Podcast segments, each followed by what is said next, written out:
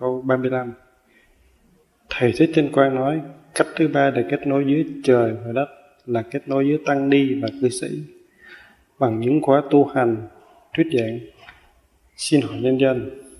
Ý một, phải hiểu tăng ni là trời ở trên cao, còn cư sĩ là đất ở dưới thấp. Có đúng vậy không?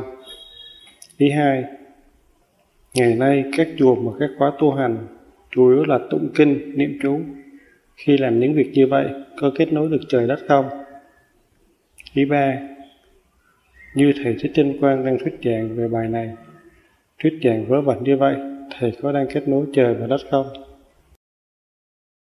Ý một, phải hiểu Tăng Ni là trời ở trên cao, còn cư sĩ là đất ở dưới thấp, có đúng như vậy không? Thầy này giảng tào lao, chứ đúng cái gì? Có biết đạo Phật gì đâu mà giảng.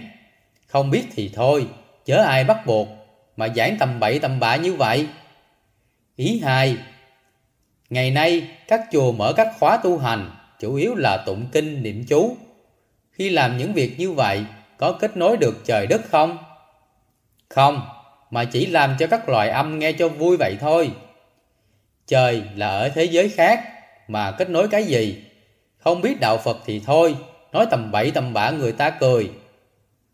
Đất là vô chi, mà kết nối cái gì?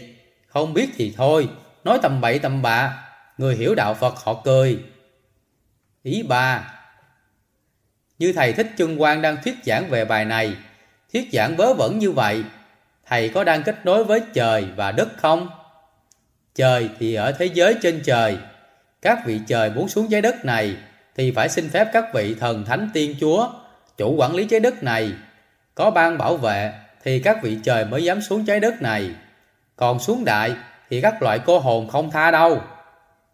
Không biết tổ chức trái đất thì đừng có giảng trời đất như vậy, mà bị người hiểu biết đạo Phật họ cười cho.